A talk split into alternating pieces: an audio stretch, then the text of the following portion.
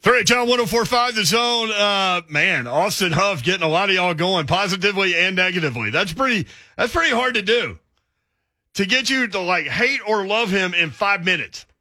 So well done, Austin. Uh, a lot of y'all want to fire Austin Huff, which is really hard to do because he works for free. but he came, he came hard, that's for sure. Um, we're going to go to uh, Todd Fuhrman in just a second, get his take on the AFC NFC championship games. Andy and Mount Juliet, however, will join us now. Andy, what's up? What's going on, guys? How are you? Baz girl, Baz girl, I feel for you. I had uh, I caught COVID and the flu at the same damn time, Oh, and then and then got pneumonia on top of that. Oh, So, my Oh. Lord. I hope you're Yeah. on the mend. Yes, I am. I am. God don't want me. The devil's afraid I'll take over, so I ain't going nowhere. so, I like it. Good. Good to hear. so, uh, but yeah, I feel. I was wondering what was up. I know Brett kept saying you, you know, you were off that day. You was off that day, and I, I told Tony the stud. He's staying here with me for a while, and I said, man, she's got the COVID. I can guarantee you, she does. Yeah. And uh, I've had it and had all that, and he ain't caught a damn thing. it's amazing. Yeah, I mean, get I- some and I not had multiple others. people in my house that didn't didn't get it. So Yeah. Yeah, and I only I'm- had it for a minute. Um, so I've been it- vaccinated. yeah, it. I have to. So, it, it- so are all of us Yeah, that, it- that it- had it. it hits different people in, in different ways, man. Uh, appreciate you, uh, Andy. Thanks for checking yes. in, bro. Take care of yourself. What does everyone say? Hydrate. Definitely that, man. You just you want water all the time. I was kind of pissed water. though, like that I had five negative tests and one positive test, and then I I had to uh, deal with not being here. But anyway, uh, Todd Fuhrman joins us from Las Vegas. Um, Todd, what's up? How are you? I'm doing very well this afternoon, guys. How are you holding up? Doing Fuhrman, well. Fuhrman, you sound like you're smiling. No, I'm I'm always smiling when I get to talk to you, Slay. That's the highlight of my week. You know this, my friend.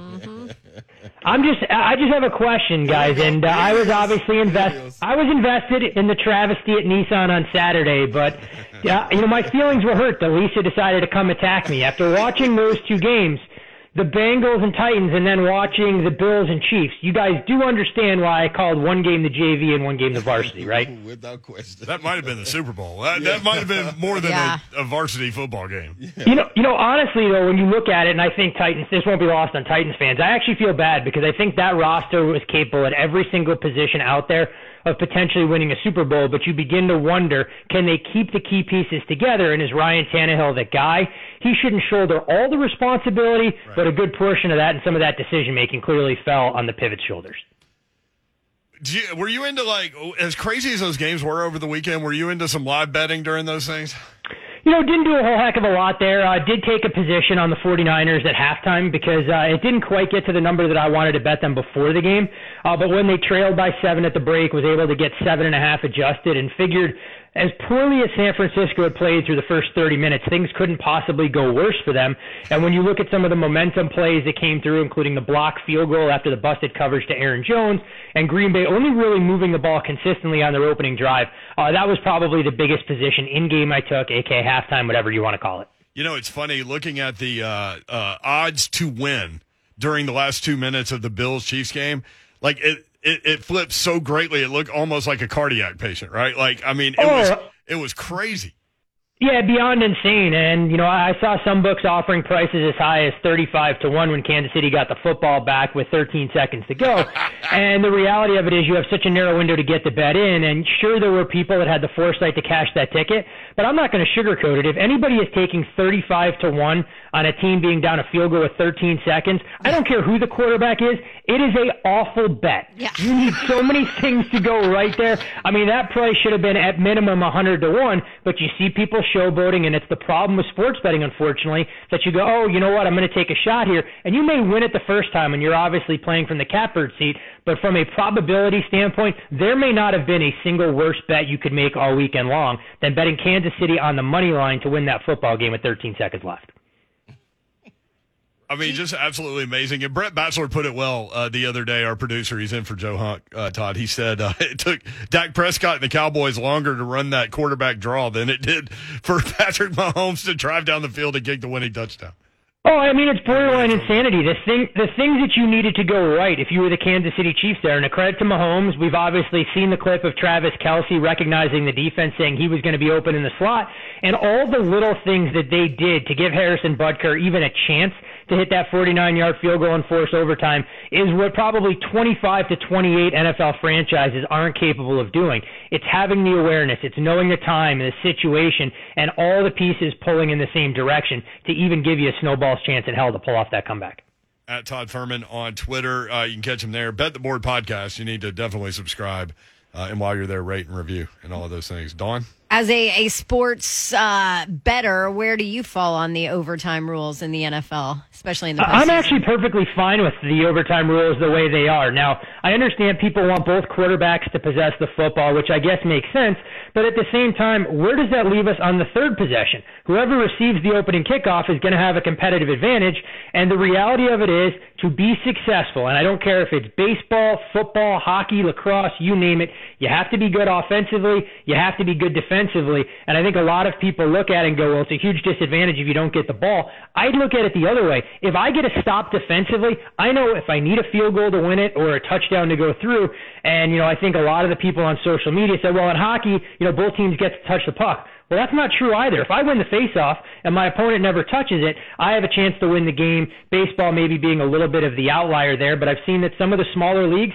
are going to experiment with sudden death in baseball after the 10th inning, where the home team will get a chance to go on offense or defense depending on how they feel they should be in the 11th and beyond. I just think the other thing that factors in that nobody wants to try and address and why college obviously had to make adjustments is you're talking about putting a team at a huge disadvantage. If you play an additional 15 minutes and the game is still tied, then we play another quarter, it's not the same dynamic as NHL overtime where it's a best of seven series where both teams in a subsequent game will be behind the eight ball. Because I can tell you if Kansas City had to go a full 30 minutes, should they have traded scores, there's no chance that they would be healthy enough to compete this coming week in the AFC Championship.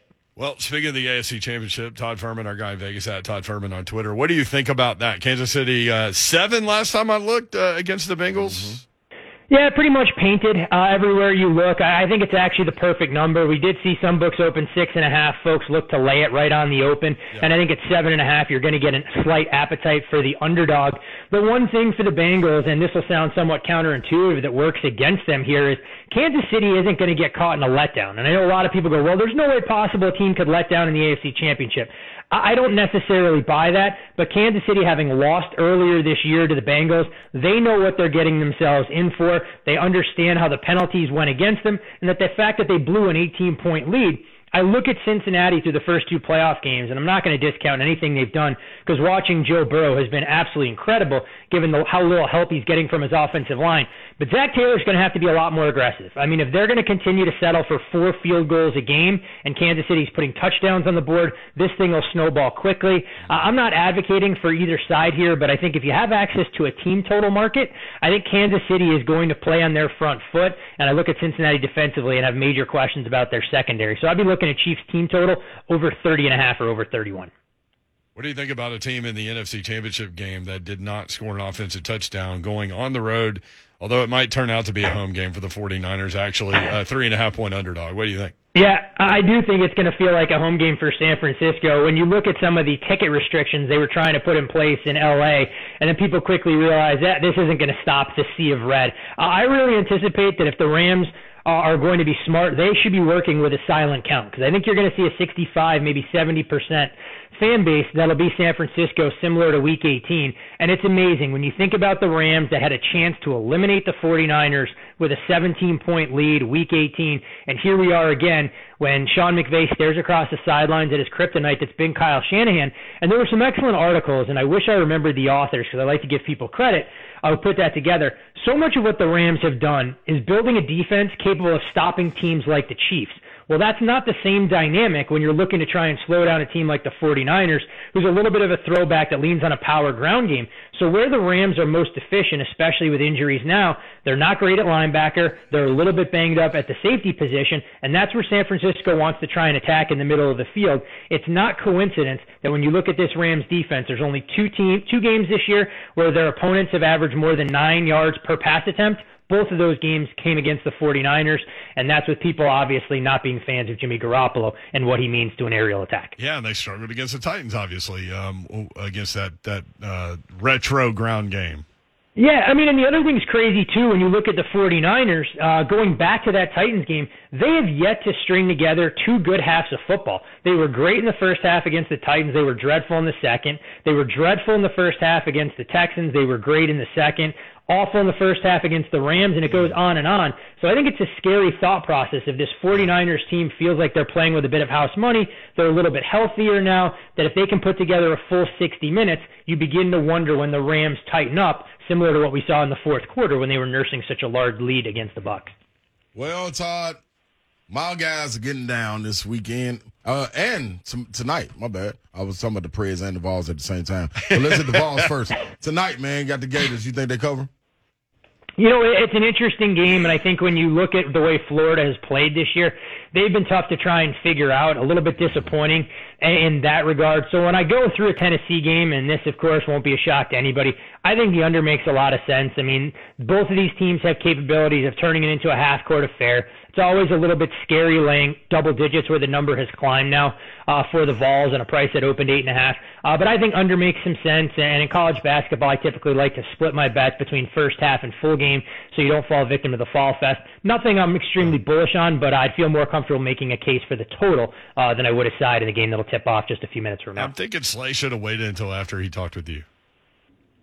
Is that true? Slay, the Slay, you already bet the over in the game? No, I actually thought I, I um I bet that they would win by ten. So you know what? I mean, if Tennessee clamps down defensively, they're more than capable of completely suffocating this Florida offense. My biggest fear, as you guys know all too well, what are we going to get from the offensive end for Tennessee? And for a team that hasn't hasn't broken 70 in each of their last two games against Vandy and LSU, it always is a little bit of a delicate balance asking a team to cover that kind of number, knowing that they're probably not going to get easy buckets and they don't play at an extremely quick pace or tempo. Todd, you all right with me, man. I've been sneaking and making bets on the Preds, man, and they've been handling business for me. They got Edmonton you know, coming up. What you looking at? teams playing extremely well, and I think you know when you look back at how hot the Colorado Avalanche have been, the only two losses the Avs have suffered lately have been at the hands of the Preds at Bridgestone. So circle your calendars now, and while I think it'd be scary, Nashville is the one team in the Western Conference that I don't think Colorado wants to see because of their depth, because of their physicality, and the ability of Juuse Saros to be able to steal games. But that's 40 plus games down the road. Uh, I think tomorrow night's game is going to be fascinating. It's not one at a pick 'em that I see a strong case to be made for either side. When you look at Edmonton, uh, they've been a little bit snake bit around the net. Uh, I don't think the three goals they scored last night against Vancouver were indicative of how dominant they were. They had the highest amount of shots coming from the slot of any team in the NHL this year and they're playing with a little bit more sense of purpose.